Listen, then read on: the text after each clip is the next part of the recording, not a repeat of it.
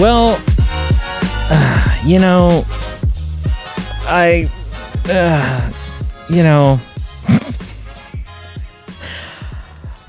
feel like there's a lot of weight riding on this.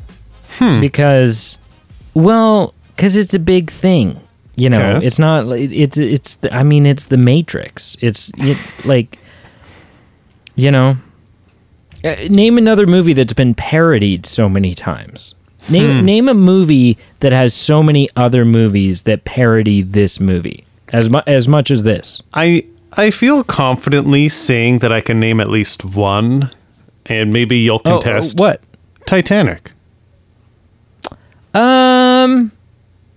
Just like I'm the king of the world and standing on front of ships and just like a couple things. Same ballpark. I will concede that it's the same ballpark. I wouldn't argue. I wouldn't feel confident enough to say equal or more, but I'd say for sure comparable. Yeah, but the whole slow down, dodging the bullets thing, that's so, hello and welcome. Welcome to the Movie Men Podcast. I'm Peter. Yeah, you are. Oh, and and I'm Brady. And this week we are doing The Matrix because we asked you guys. We're like, hey, here are 4 1999 films. What do you want us to watch? And can I say this vote. The vote and the outcome of the vote surprised me on two accounts. Okay. Surprise number one. You put forth Blair Witch Project. Kind of surprised me. Surprise number two, The Matrix 1. Surprised and a little disappointed. I was rooting for Sixth Sense or The Green Mile, just because I have never seen The Sixth Sense. Okay. And Green Mile is a film that I saw a part of when I was too young to see it, and is the movie from my childhood that traumatized me. And so I think I was interested in getting back and, I don't know, seeing, well, what is this all about? Mm-hmm. But it's fine. It's neither here nor there. But The Matrix won. I was fine with anything that would have won, because The Matrix, which obviously did win, and shout out to super patrons Marshall and Daphne, because they wanted The Matrix and that helped sway the vote for sure. But I was interested in The Matrix. I'm curious how it aged. I was curious about The Sixth Sense, because I know you haven't seen it, and I was curious how it's hard to say. It is hard to say. And I'm curious how it aged. I've never seen The Green Mile, and I've heard a lot about it, so I would have been okay watching that. And, I don't know, I just felt like a good scare, so I would have been okay watching The Blair Witch. Wow. Okay. Well, that's fair. And the one thing I'll say is all the connecting tissue, or the connecting commonality between all four films, I feel they were all pretty influential in their own right, like in their own category. Oh, definitely. I mean, the Blair Witch Project essentially kickstarted a genre. Yeah. The Matrix, like we alluded to, has so many other pop culture references. Like, it's referenced so often. Kind of similarly, The Green Mile, right? Like, people say dead man walking on the Green Mile has been said in other films. And then I've seen at least 2 or 3, honestly, just as far as, referenceability, right? I've seen other things where people are like, I see dead people. Oh, yes. And you're like, I know what that's from. I haven't seen it, but I know what it's from. Yep. I do know the spoiler from Sixth Sense. Okay, so that's a big. So that would have been. Yeah. Yep. Yeah. So that would have kind of. Is it an M. Night Shyamalan movie? It must be. Yeah. Absolutely. Yeah. Okay, because that's too big of a plot twist to we won't give it away, but it's too big of a twist to not be a Shyamalama ding dong for sure. So The Matrix. Now you brought up Marshall. I did, and I want to say that I Marshall asked a question in he voted on Instagram. Okay. And when he did that, he said, let's see if it's as good as we remember it is. And that is the question that I wanted to answer. I'm like, okay, sure. Yes, let's see that. Let's not see if like, let's not, I didn't want to fixate on, is The Matrix a good movie? Cause spoiler alert, it is. I mean, it's The Matrix. It didn't get as big as it did and spawn 2 sequels, soon to be 3 sequels. Right. Yeah. Because it's not good. But is it as good as we think it is? Is it as good as we remember? Sure. And so that was my mindset going into it. Do you want? Should I just drop the ball on what my answer is to that, and then we can just unpack it at some other point? Your call. I've got a little bit of a trivia to go over, but you. Oh yeah. It's been a few weeks since we've done trivia, but yeah, hit me with trivia. Okay, I'm gonna hit you with a trivia question, and it's true or false. Really simple, really clear cut. In 1999, The Matrix was obviously a big film, and it ballooned up, earned a ton of cash compared to what, the production cost, the listed production cost was. But I'm just going to ask you, in 1999, did it break the top 3 for highest grossing worldwide films? Yes or no? That's a good question. Was it just too weird? Was it? Do you know what I mean? Like, I'm wondering if it was just too weird to see that kind of success. Too nuanced to be a widespread moneymaker. I see what you're saying. Right. Like, is this just a? Is it just a cult classic? Right. I'm gonna say yes, but just. Okay. You're wrong, but you're close. So the biggest winner was Phantom Menace that year. So that was like night and day number one. Wow, yeah, I mean. Night and day. The 2, no, and there's a bit of a gap between 1 and 2, but number 2 was Sixth Sense. Okay. And The Matrix was 4th, so it was close. And it got edged out by Toy Story 2. Okay, rightfully so, I think. I would think so. But yeah, very jam-packed year. Like, Star Wars is going to be the blockbuster, obviously. So yeah. Cool. The other thing I want to say is more just a conversational piece. Despite widespread rumors, and I have to say this, despite widespread rumors, Sean Connery was not offered the role of Morpheus. He was offered a role in some of this in the sequels as a different character, as the architect, but not as Morpheus. As the architect. So it's not true. And the other thing, other candidates for Neo, I'm just going to whip them off. We got Will Smith, who turned it down. I knew that one. I did not know that. Who turned it down because he wanted to do Wild Wild West, and he thought The Matrix was a little too nuanced. Yeah. Nicholas Cage, who quote-unquote turned it down for family obligations. And the last and the biggest one here, Leonardo DiCaprio, who initially said yes, and then after a few meetings, he turned it down because, quote unquote, he did not want to be in a visual effects heavy movie right after Titanic. So, right, because there was a lot in Titanic. Yeah. Okay. So I didn't know those other ones. I did know Will Smith. Interesting.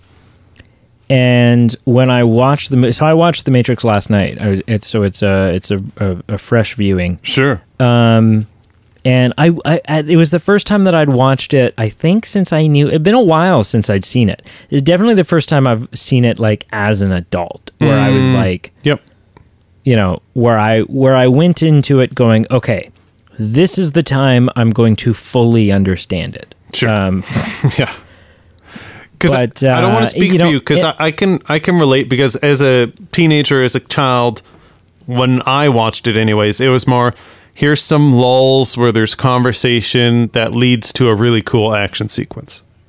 Right. Some really cool action sequences where they're like, defying physics. Exactly. Yeah, absolutely. Absolutely.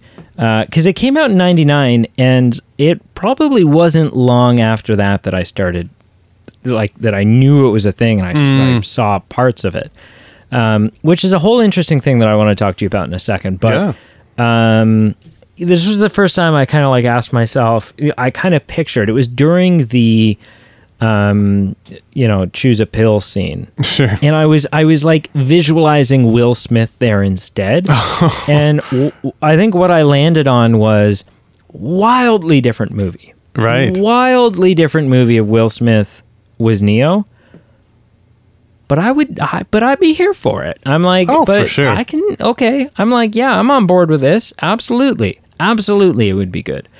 Nicholas Cage, no, but Will Smith and Leo, I'm there for.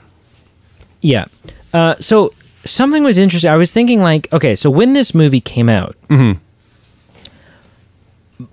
I can't speak for you. My parents at the time, so I was born in 92. Cool.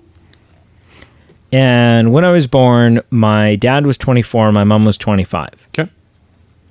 So when this came out, they're like, early 30s. Yep.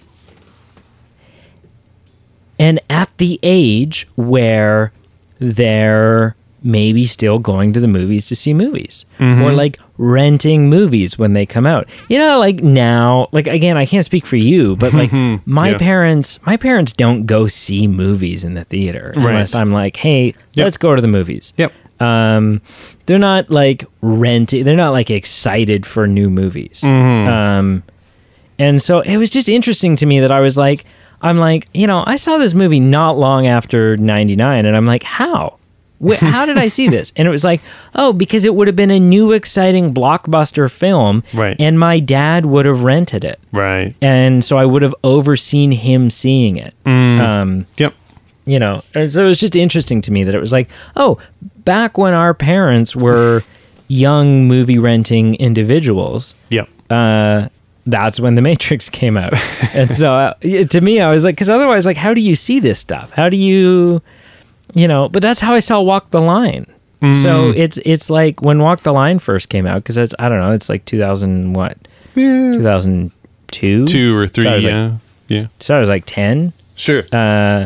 As I'm not, you know, so you enjoy movies, you enjoy your movies. But at 10, you're not excited about upcoming. You don't know that there's upcoming films when you're 10. There's just all of a sudden there's a film. They show up. And you're like, I didn't know this existed. Let's watch this. Right. You have no concept of like new releases and blockbuster stuff, right? Box office hits and stuff like that. So anyway, I found that really interesting. Oh, for sure. So I'm going to pass this to you, but I just want to say, is this movie, to the question, is this movie as good as we remember? Sure. To which I definitively say, nah. Yeah. Is it good? Yes. Sure. Yes. But I think this movie suffers from being too big of an entity. It's the Matrix, man. And because it's the Matrix, we hold it to a standard that, like, you think of the Matrix and I mean, prior to rewatching it now, you think of the Matrix, especially the first one. The second one's not so good. The third one gets kind of weird, although there's amazing fight scenes in the third one. Yep. But you think of the first one, I think, kind of, for the most part, you think of it as the flawless Matrix movie. Oh yeah, for sure. And then I watched it and I was like, and not even taking into account some CGI stuff that didn't age well. Like the spoon looks terrible. Morpheus's glasses are never quite right. But all of that aside, not taking any of that into account. Sure. There are some I'm going to say cinematic, there are some movie-going sins that this film is guilty of. Of course, yeah. That we just overlook, I think, because it's The Matrix. Sure. Because it's like, because it's so big. It's like, if you were to sit down and unpack oh, I don't know, the Lord of the Rings, right? Or Back to the Future, or Titanic, or if you were to really, and you don't talk about it, you don't say, well, if you really think about some of these things in the first Back to the Future, these are some problem moments, but you don't. You go, it's Back to the Future, right? It gets a hall. So it gets a hall pass. Yeah. So is The Matrix amazing? Yeah, I think it's an amazing movie. Is it as good as I remember it? No, but I think that's because it's The Matrix. I'm constantly remembering it not accurately. I'm remembering it as as an entity of its own, as this almost celestial kind of thing. It's The Matrix, man. It's not even a movie anymore. It's The Matrix. It's a franchise. It's a concept. It's a thing that's parodied. It's The Matrix. It's no longer just a film. And because of that, I think you remember, unless you know the film really well, I think you remember it inaccurately. And if you go back through it, I think with a fine-tooth comb, at least what I've found is going back through it with a fine-tooth comb, I'm like, it could be better. Sure. Fair enough.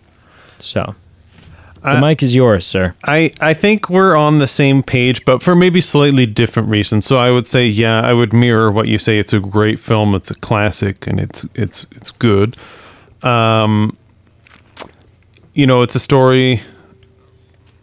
I think it's very reflective of the time, right? Like it's a society in this story where people are plugged in and they're reliant on the system, and most people aren't ready to have their minds free and break the chains. And it's pretty heavy as far as the metaphors. Like they hit you in the face.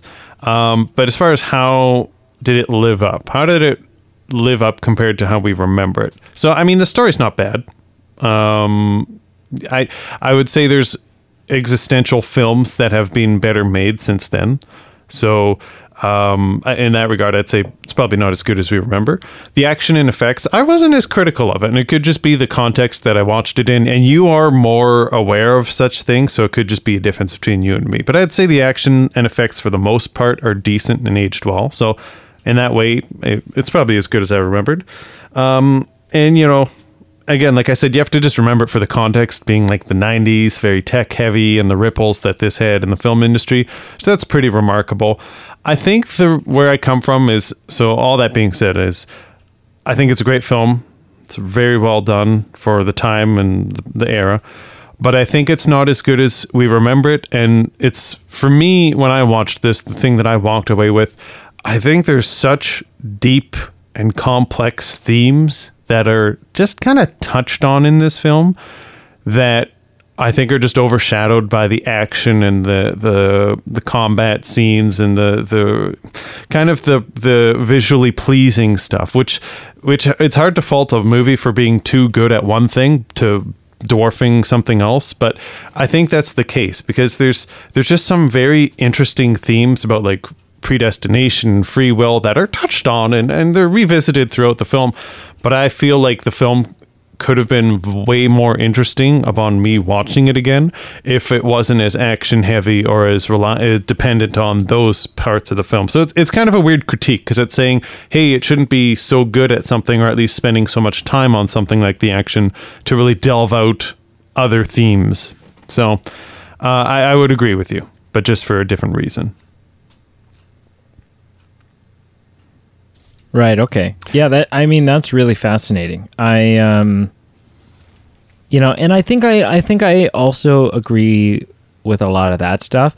For me, the major shortcoming of this film, I think it's miraculous in the sense that it sets up its own thing. Like it's so good because it's so original. Oh, it sure is. It's original, but it isn't. I mean, it's not the first AI took over and wiped out the human race thing. Oh, right? No. The Terminator did that. Yep. And it's not the first, like, you know, living a lie computer, but it just, the way that it does it together and the ability to, because it's essentially a movie about hacking. It's everyone is plugged in because the robots took over, the machines took over, and we needed to get rid of them, and they were all solar powered, so we scorched the sky, whatever that means. We stopped the sun from coming through. Sure. Somehow. And so then they adapted. They were like, well, we need another power source, and humans are, you know, run on and produce their own electricity. And so we can just, you know, farm them for their energy. But they're probably not going to do that willingly. We're going to need some compliance. So we're just going to hook them all into this dream state thing, right? Mm-hmm. And so but the whole thing, everyone on the ship, the Nebuchadnezzar, Mouse and Tank and Trinity, right? Neo talks about Trinity was a hacker. They're all hackers. They're all there because they're hackers. And essentially what they're doing is hacking the Matrix. Morpheus says that at some point, right? He's this is the ship from which we hack the Matrix. So they're just, it's a computer program that everyone's locked into and they're hacking it. And so, to me, that's really interesting. Where this movie falls short is they stray from that occasionally into this inexplicable supernatural element that allows them to just do things for the sake of doing things, and they're not held to any kind. They never explain it to you. They're just like, well, but it's I don't know, supernatural and fate and stuff. Right? Sure. So the whole bending time and doing bullets and whatever, that can all be explained because it's hacking, because it's just software. And they're just altering the software, and it's fine. Yep. All of that works. Sure. What doesn't work from a... They never give us an explanation, so we can't... we're kind of just oh, okay, I guess this is what's... I guess this is logic now. One is the Oracle. Yep.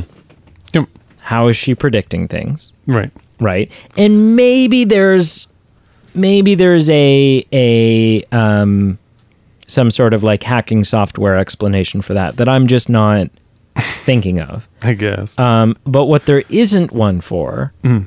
at least I don't think, is the reincarnation of the chosen one thing, right? The fact that he's a chosen one and therefore he can't die, and he's the reincarnation of he's the second coming of the first guy that unplugged everyone and woke them all up and stuff like that.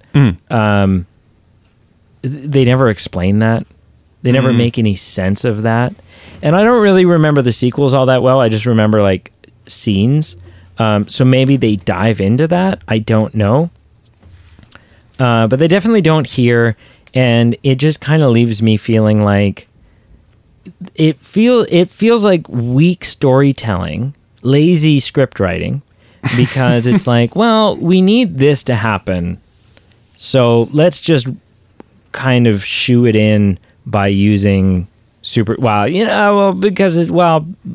this and this, just because. And you're left going, oh, okay, yeah, sure, he's the chosen one, I guess. I don't know. Which means he can't die. Oh, okay. Right. And there's an oracle who prophesized this. Oh, okay, sure. But how? And how does that tie into... Because up until that point, everything makes sense, right? It's logical that you can go, okay, the machines, and then the machines did this, and it was problematic, and yada, yada, yada. But there's this supernatural element that just, to me, feels really out of place. Hmm. Okay. Fair enough. I've never actually, I've never given that too much thought, but that's interesting. Right. So to me, that was the detriment. That was the part that was like, I don't know. There's a bunch of things that feel like they're a just because thing. Mm. And that takes away from it. Right. So there you go.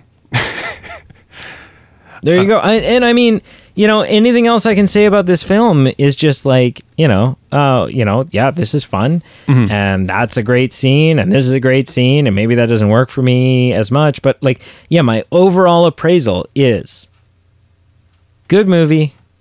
Not as good as we remember, because I think there's this built up impossible to live up to hype. Mm. So I don't think it's the movie's fault that it's not as good as we remember. I think it's just one of those things that we remember differently than it actually is. Right. It's just so built up. Sure. And the reason why it's not as good as we remember is because of this supernatural element that, I mean, the supernatural element would be fine if I feel like there was a little more connective tissue, if it was a little better explained. But yeah, it's just like, it's basically like, so technology, and we goofed up, and the robots took over, and also magic. And you're like, oh, okay, right. Check, and check, I guess. So that's my problem with The Matrix. Fair enough. Yeah, that's interesting. I think the only thing I'd counter to that, and I think it just comes to a different human being's perspective or opinion on it, and it's not that I disagree with what you're saying. I think I would have walked away with it feeling that it had lived up to it more if it was just a standalone film. And I'm not saying that I don't appreciate 2 and 3, or that I'm not looking forward to number 4. And I'm not even saying 2 and 3 are bad. Like, that's not what this episode's about. I'm not even trying to explore that question. Right. I just think I liked how it is original. And like, something that really stood out to me is like, I can't think of another film that blends the whole future dystopian society with kind of like, martial arts and chosen ones and oracles and fates, and it's a kind of an interesting pairing and blend, and it adds to the uniqueness of the film. And just when I watched the end, like the ending scene and the end credits roll, I think I was just a little disappointed that there was a second and third film. Just from the perspective of, if it had just been a standalone film, I think I would have said this aged well. It was maybe more artistically significant. And I just want to make it clear, like, I'm not trying to say 2 and 3 are bad. I just think sometimes things can be muddied and things can be made for financial reasons. And I just think I would have walked away with more of a profound respect for this film if it had just been like a one and done. This is like an individual artistic endeavor, and that's it. But right. Yeah. The only other thing I want to ask, and am I missing something, or am I looking too deep into something? And this is one of the things that I would have like explored more, and I liked it being touched on, and we maybe it was, I'll just get into it. So there's the whole concept of predestination versus free will, which again, as an adult, I found way more fascinating than I did as a kid, because as a kid, you're living for the action sequences. And we've got that little teased a little bit when Neo's in the kitchen with the Oracle. He tips a plant. The Oracle... It's a great moment. It's a great, great moment. Even as a kid, that moment I appreciated. But the Oracle intervenes, and then, it's the whole question, would he have knocked the plant over if she hadn't said anything? And then Yeah, she says something like, what's really gonna stir you crazy is, had I not said anything, would you still have broken the vase? Yeah. Yeah. And you're like, oh yeah, God, like it was her saying it that made him turn, that caused him to bump it. Which it's a great Scott moment. Oh yeah, absolutely. And so then further, we see this kind of in a larger scale. We get Neo saving Morpheus because of what the Oracle told him. And again, so it's basically he does something because of her intervention. So we get, or at least I get the question, would he have saved Morpheus without the Oracle's intervention and her kind of misleading and controlling him? And basically what I'm trying to ask, and I'm just curious what this film was trying to say, and I'm wanting more of stuff like this, and I would have thought the film was more profound if it went into some of these themes, but I'm just trying to sound it out here. So we've got in a plugged-in world, we've got everyone who's plugged in, but we've also got some people who are unplugged and free. But if we have even those who are unplugged and free like Neo, how free are they actually if they're still being controlled by, you know, in this case, the Oracle manipulating them and interjecting with them? So I'm just kind of curious with the theme of there's people who are not free that are plugged in. There are people who are quote unquote free who are unplugged. But my question is, how free are those people actually if they're still being controlled or manipulated by an outside source? So I just think there's some of those things where I do take a step back and go, ooh, that's neat. But I also go, ooh, I think I would have thought this movie was better or aged better if it had dipped more into some of those head scratching things versus it kind of touches them on the surface. Right. Yeah, I mean, I didn't consider that. I think that's really interesting. I do think, like, you talk about being, you know, the people who are imprisoned because they're in the Matrix. Sure. And the people who are, quote, unquote, free being woken up. You know what? Although he's a dick, and I think he went about everything completely the wrong way, I 100% identify with Cypher. Sure. Oh, shit, man. Yeah. Put me back in. Put me back in. Yep. Erase my memory so that I don't know that any of this, because I don't care. Right? Like he says, I know that this steak isn't real. Yep. But the Matrix tells my mind that it is. I can taste it. And it tells me that it tastes good. And that's good enough. Ignorance is bliss, as he says. Yeah. And it's and it's good enough. And because Morpheus asks a question at one point in this film, and I was like, whoa, like I'd never picked up on it before. But Neo remarks about something being real or not being real or something. And Morpheus says, what is real, right? If real is seeing, smelling, tasting, and touching, right, then real is just electrical receptors firing in your brain. Oh, yeah. And, that was... And if, and if that's all that is, then the Matrix is very real. Yeah. Right? Yeah. And I'm like, oh, man, yeah, like what is, and it really got me turning, because I was sitting there thinking, shit, like, you're right, like, what is real? If I experience something. Yeah. Even if no one else is, if I'm hallucinating, back to our Black Mirror episode. I was just going to say. And it's causing me pain. Physical pain, because my brain, right, my hallucination is telling me that I'm getting stabbed in the chest, and because it's all in my head, my brain is responsible for pain receptors. Oh, absolutely. Right? Firing neurons or what, I don't know how it works, but like sending electrical signals to my pain receptors or whatever, however it works. The pain center of the brain is telling me that I feel like I'm getting stabbed in the chest. Then, I mean, the pain is real.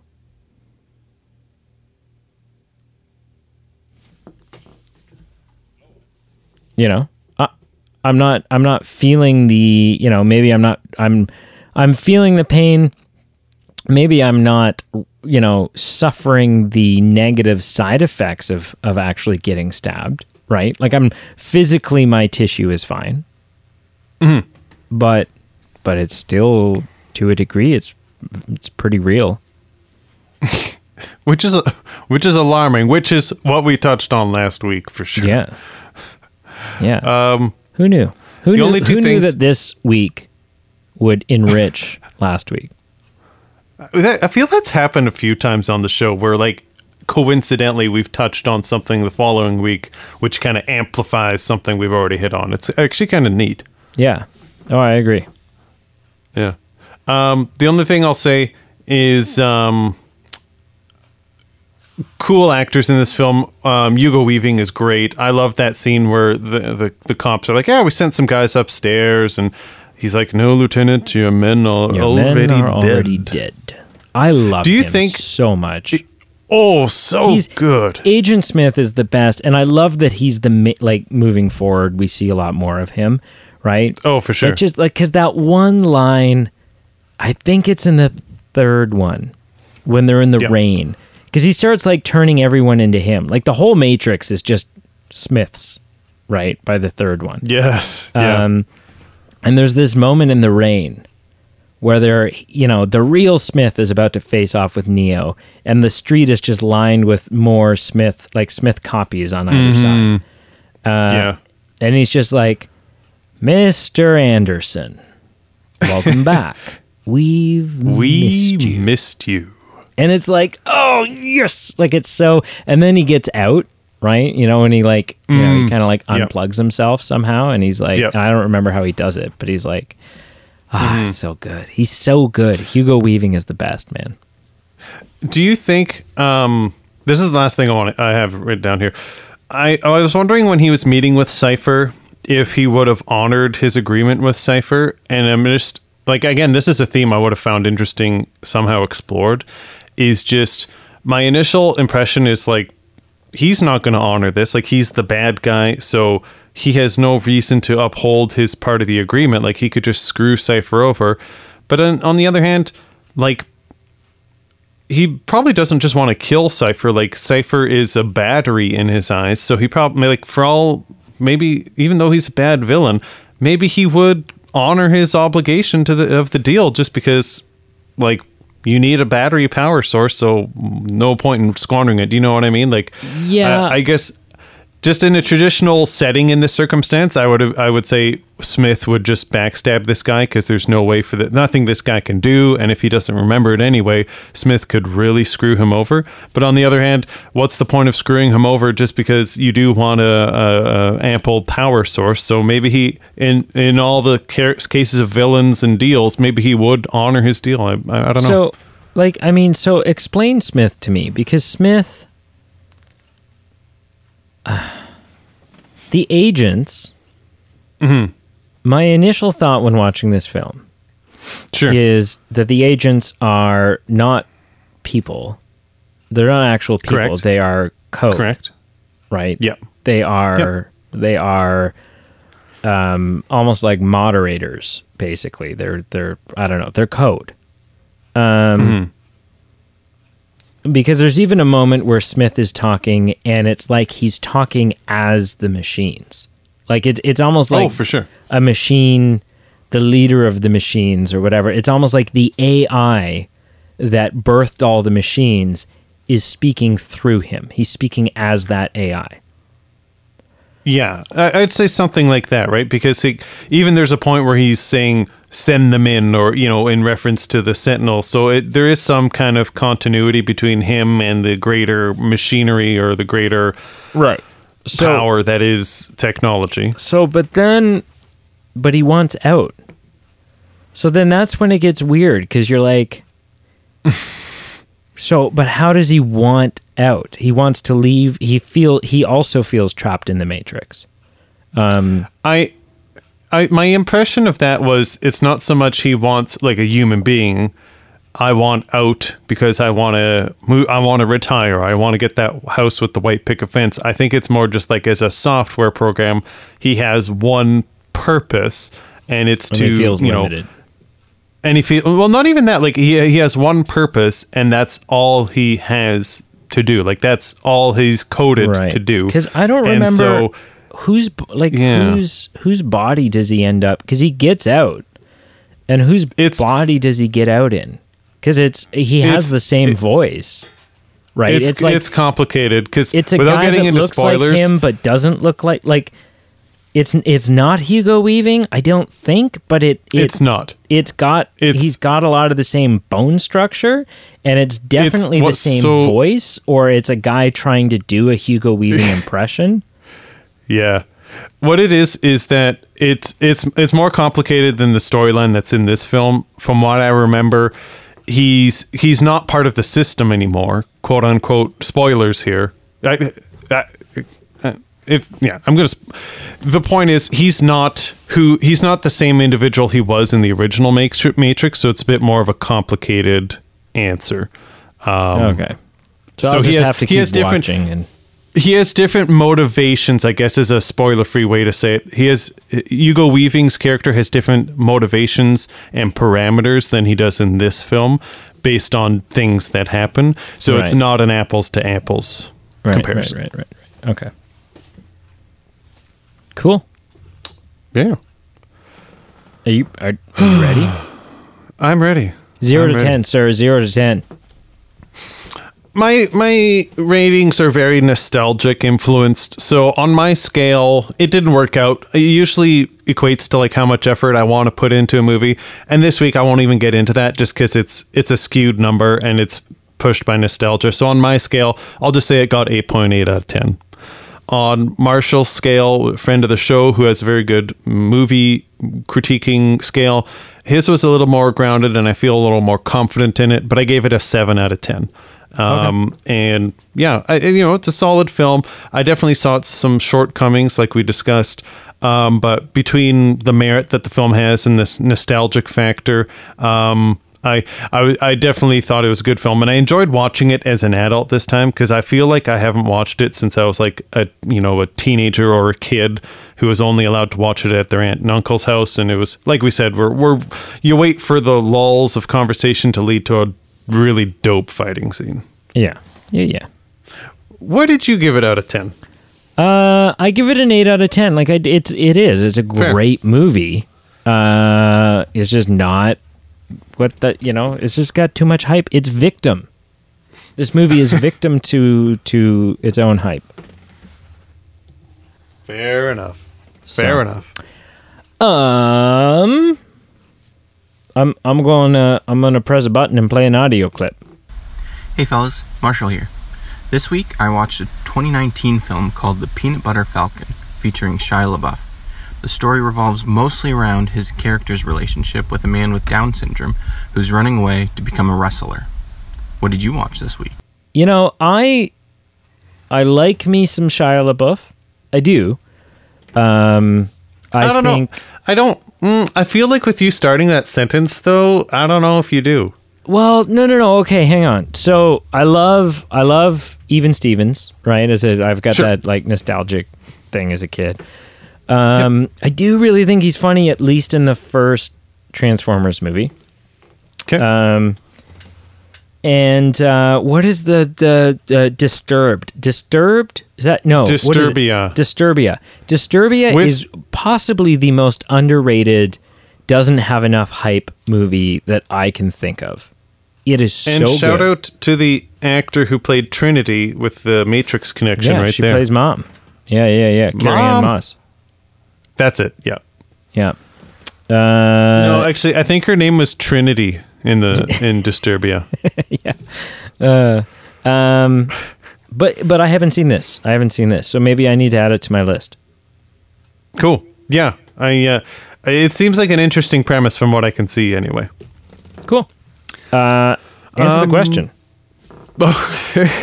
I think I only watched two things this week. The first is I've continued the check on Lost. Some things haven't changed. There's some things that haven't aged well. So whether it be camera techniques, we've talked about that in the past. And, some storylines are either I get tired of or just haven't aged well. But there's some things that are aging well. And, I think some people say, hey, Lost, the ending sucked. And everyone's right and can have their own opinions. But I think if you just limit it to what the ending of the show was, you miss the message. And this show's bread and butter was its character studies. And it has its moments, is what I'm saying. And it is an enjoyable rewatching of the show. The only other thing I watched was one episode of a show. I started a show. And I watched the first episode of Loki. Ooh, you skipped a series? I skipped a series because I'm more interested in Loki, and I can justify. I can go back to the Captain Soldier Winter, because you do have to. Like, there are things that are going to happen in the MCU moving forward. I can tell you this, that will make dick all sense if you haven't seen Falcon and Winter Soldier. Okay. Yeah, like it's huge. It's there's a movie coming out. They've announced a movie that they only announced once the final episode aired because it was too spoilery to announce that the movie was happening. Like it's you got to see it. Dang. Okay. All right. Fair enough. All right. I'll put it on the list. What did you watch this week? So I've been continuing 24. In fact, tonight, later on, I'm going to be making myself a big old plate of nachos and probably conquering a season finale, tonight. Oh. So that's, exciting. Beautiful. Just continuing the MCU, man, I watched, Captain Marvel. Okay. And I watched Endgame. Ah, yes. And I cried. And so did the two people I was watching it with cried. But we all cried at different moments. They cried at moments that they didn't know were coming. And I cried at a moment that I knew it was not the same moment. I cried at a different moment. If you haven't seen Endgame by now, what are you doing? Even listening to this podcast. Right. But I cried when everyone comes back and Tony first bumps into Peter Parker on the battlefield. And Peter in his like normal kind of like fast, like, whoa, Mr. Stark, like, you know, do you remember when we were on that planet and I like turned to dust? Well, I must have passed out or something because I woke up and then like you weren't there and like, you know, and he's like talking like super fast and Tony just like grabs him and hugs him. Yeah. And the look on Tony's face, you can tell that like 5 years of guilt have just melted away. Right. And it's just is such a beautiful moment. So that made me cry. That and the other moment that makes me cry, and I think it's super, super, super underrated. Super underrated is the moment when after, you know, it's like right at the end of the movie and Morgan, Tony's daughter, and Happy are sitting outside of this house and he asks her if she's hungry, and she says, yeah, and he says, well, what do you want? She says, cheeseburgers. And he says, you know, your dad liked cheeseburgers. And she said, yep. Yeah, that's And awesome. He says, I'm going to get you all the cheeseburgers you want. And you can like, the facial acting in Jon Favreau in that moment is like, holy crap, man. Like, it's just incredible. It's just this incredible scene. I hope we haven't seen the last of Morgan and Pepper. Yeah, so powerful, so good. Yeah, so that's what I watched. Oh, and then I watched Spider-Man Far From Home. Beautiful. It's good, you know. It's a good movie. I can't remember what I scored it when we like I don't remember. But it's good. It's, you know, arguably the best moment in it is J.K. Simmons showing up in the in the post-credit scene. You know, Spider-Man's a menace. Like, and you're like, yes, yeah, he is. But yeah, it's good, you know, and I'm looking forward to. It reminded me, I'm like, man, like the next time we see Spider-Man show up, like the world knows his identity now. Yeah, things are going to happen. This Spider-Man movie, honestly, with the Spider-Man movie coming and like knowing that Doctor Strange is going to be in it and there's like some multiverse stuff that's going to happen and we're still not sure, but maybe Tobey Maguire and Andrew Garfield are going to show up. We know that Alfred Molina and Jamie Foxx are going to be there. We know like just all of this stuff next to Endgame, this might be the biggest, holy crap, what is going to happen MCU movie that we've ever had. I think that statement would echo more with me. I think for many reasons, I'm more intrigued. Yeah. Like, you know, I don't know that it beats out Endgame, because obviously Endgame was Endgame and everyone was like dusted and we're like, what the holy crap? Like, how do we... Like, Endgame was just huge. Like, there may never be another movie event ever like Endgame. Right. But Spider-Man No Way Home, it's shaping up. So yeah, that's it. That's all I watched. But I mean, you know, cut a guy some slack. All right, wrap it up. That's respectable. Thank you everyone for listening. Please like, follow, subscribe on the social media pages below. If you feel so inclined, check out our Patreon and merchandise page. It's ways for you to help support the show and help us maintain costs. And it's ways for us to give you perks back. Give us a good rate and review wherever you listen to help others find the show. And we always like a comment or a like on our episode pages, so we love hearing from you. And until next time, goodbye. Wow, that's so boring. No. Don't just end it that way. Like, come on. What? Like, tell a joke. End it with a joke. Until next time, when we review another big MCU movie. Is that next? No. So big that it Tobey Maguire might watch it wherever he lives. Our next episode is going to be Black Widow. Right. That's crazy. And Tobey Maguire is not rumored to be in it. Right. Well, and even if he'll listen to our episode. And Alfred Molina is also not rumored to be in Black Widow. That's true. But what's his name is in it?